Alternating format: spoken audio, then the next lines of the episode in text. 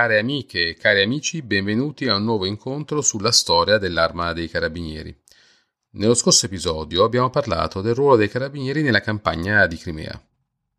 Prima di cominciare vi ricordo sempre di seguirmi sul canale Telegram Storia dei Carabinieri dove troverete anche altre informazioni. Oggi parleremo della seconda guerra d'indipendenza e dell'allargamento del Regno di Sardegna.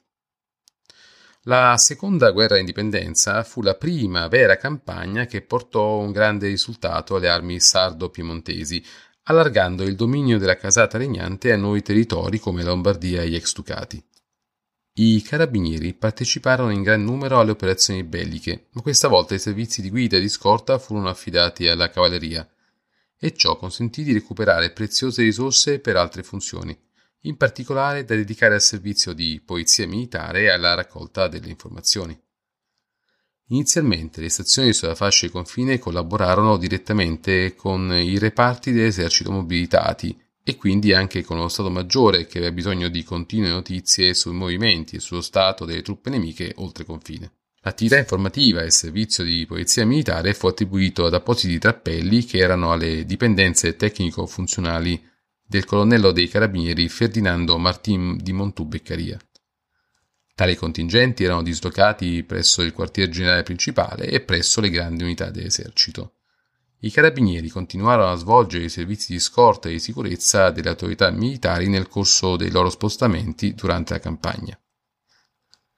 Per quanto riguardava le stazioni, si possono citare quella di San Martino su Siccomario, in provincia di Pavia, che aveva il compito di segnalare rapidissimamente eventuali sconfinamenti nemici, oltre a sbarrare le chiuse del ponte di Mezzana Corti, per ritardare il più a lungo possibile la penetrazione austriaca.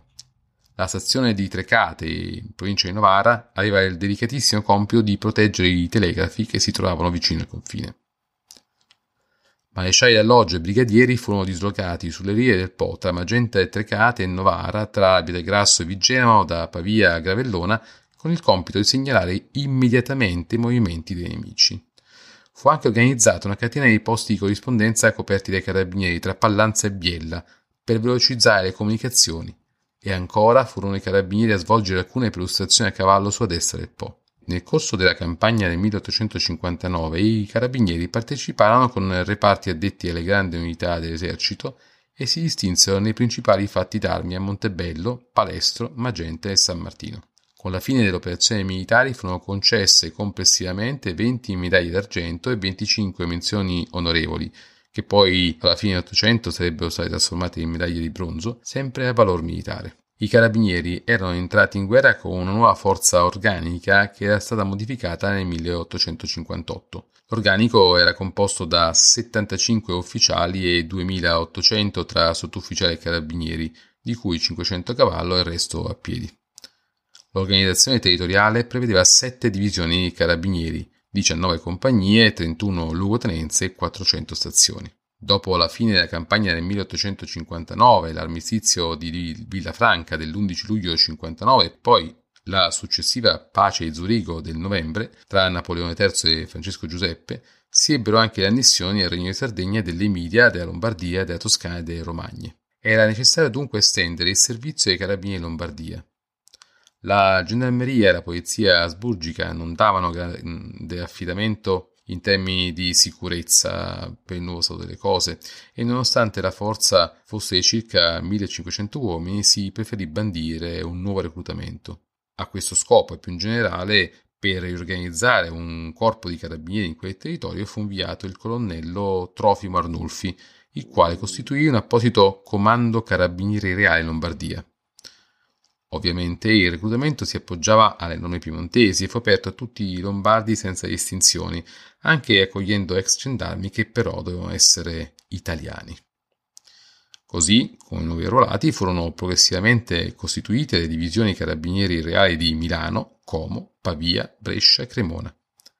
Contemporaneamente, l'esito delle operazioni militari della seconda guerra indipendenza ebbe anche ricadute sui ducati emiliani, sulla Toscana Granducale e sulle Romagne. I sudditi si sollevarono allontanando i sovrani da quei territori. Così i poteri furono conferiti a alcuni inviati che assunsero il titolo di commissari regi, come nel caso di Massimo d'Azeglio per l'area di Bologna e Ferrara. In linea teorica, con il Trattato di Villafranca, quei territori che si erano sollevati sarebbero dovuti essere restituiti ai rispettivi sovrani. Tali commissari dovettero rinunciare e alcuni rimasero a titolo personale, diciamo così, accettando la dittatura da parte delle assemblee costituenti che intendevano invece decidere in proprio le sorti di quegli stati. Nacque così la dittatura dell'Emilia nelle mani di Luigi Callofarini, in Toscana il potere fu attribuito a Bettino Ricasoli in attesa delle decisioni delle rispettive assemblee. I dittatori dell'Emilia, della Toscana e della Romagna sottoscrissero una lega degli stati centrali allo scopo di rispondere all'aggressione dei principi disertori per rientrare negli stati. Così fu attivata una mobilitazione di truppe e quindi furono riorganizzati gli eserciti. Le assemblee costituenti dunque a Firenze l'11 agosto, a Modena il 14, a Bologna il 1 settembre, a Parma il 7, votarono tutte per la decadenza dei vecchi sovrani e l'annessione al Regno di Sardegna. I dissidi con la Francia furono appianati con la cessione della Savoia del Nizzardo, mentre nel frattempo si rendeva necessario riorganizzare le forze dell'ordine anche nei nuovi territori, dopo che i regi decreti del 18 e 22 marzo avevano accolto le nuove province sulla base dell'esito dei plebisciti.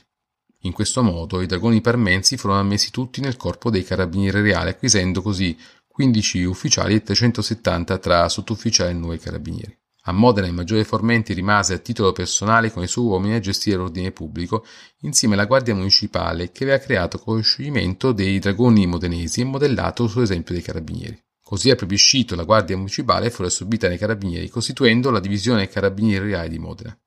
Per quanto riguardava la Toscana, con la costituzione del governo rivoluzionario nell'aprile 1859, va ricordato che esisteva già un reggimento di gendarmeria toscana. Nel giugno successivo, il maggiore Filippo Ollandini fu inviato dal Comando Generale dei Carabinieri Reali a organizzare quelle forze dell'ordine. Così fu costituita nel giro di un mese la Legione dei Carabinieri Toscani, posta alle sue dipendenze nel frattempo che Ollandini è stato promosso tenente colonnello. Il modello del nuovo corpo si ispirava evidentemente a quello dei carabinieri piemontesi e prevedeva un colonnello comandante con 59 ufficiali e oltre 2000 sottufficiali e carabinieri, di cui circa 350 a cavallo. Il 31 luglio 1859 Ollandini fu promosso colonnello mantenendo il comando della legione. Il 16 gennaio 1860 il governo piemontese costituì a Firenze, poi a Livorno e Siena tre divisioni, diciamo così, di carabinieri reali regolari, le quali poi assorbirono i carabinieri toscani che erano dipendenze ollandini. In Romagna, dopo che le truppe pontificie avevano abbandonato quei territori, l'11 giugno 1859 rimasero quindi le forze costituite da dragoni e gendarmi. Questi ultimi rimasero praticamente tutti al loro posto, così la giunta provvisoria decise di sciogliere i gendarmi e costituire un nuovo corpo con funzioni analoghe, chiamato Veliti.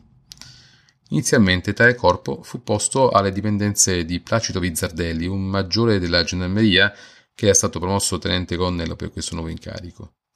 Così si procedette alla riorganizzazione e all'amalgama di questo nuovo corpo che aveva una forza di circa 500 uomini. Il 30 agosto fu modificato l'organico e praticamente fu raddoppiato. Nel frattempo giunsero in quella regione il capitano dei carabinieri reali Francesco Mariani con alcuni suoi collaboratori. Quest'ultimo con i suoi collaboratori per l'appunto continuò la riorganizzazione di quel corpo che nel frattempo aggiunse una banda rossa ai pantaloni sul modello dei carabinieri e assunse la denominazione di Carabinieri delle Romagne. Così fu possibile procedere all'annessione della regione al Regno di Sardegna e così furono anche costituite le divisioni carabinieri reali di Bologna e Forlì.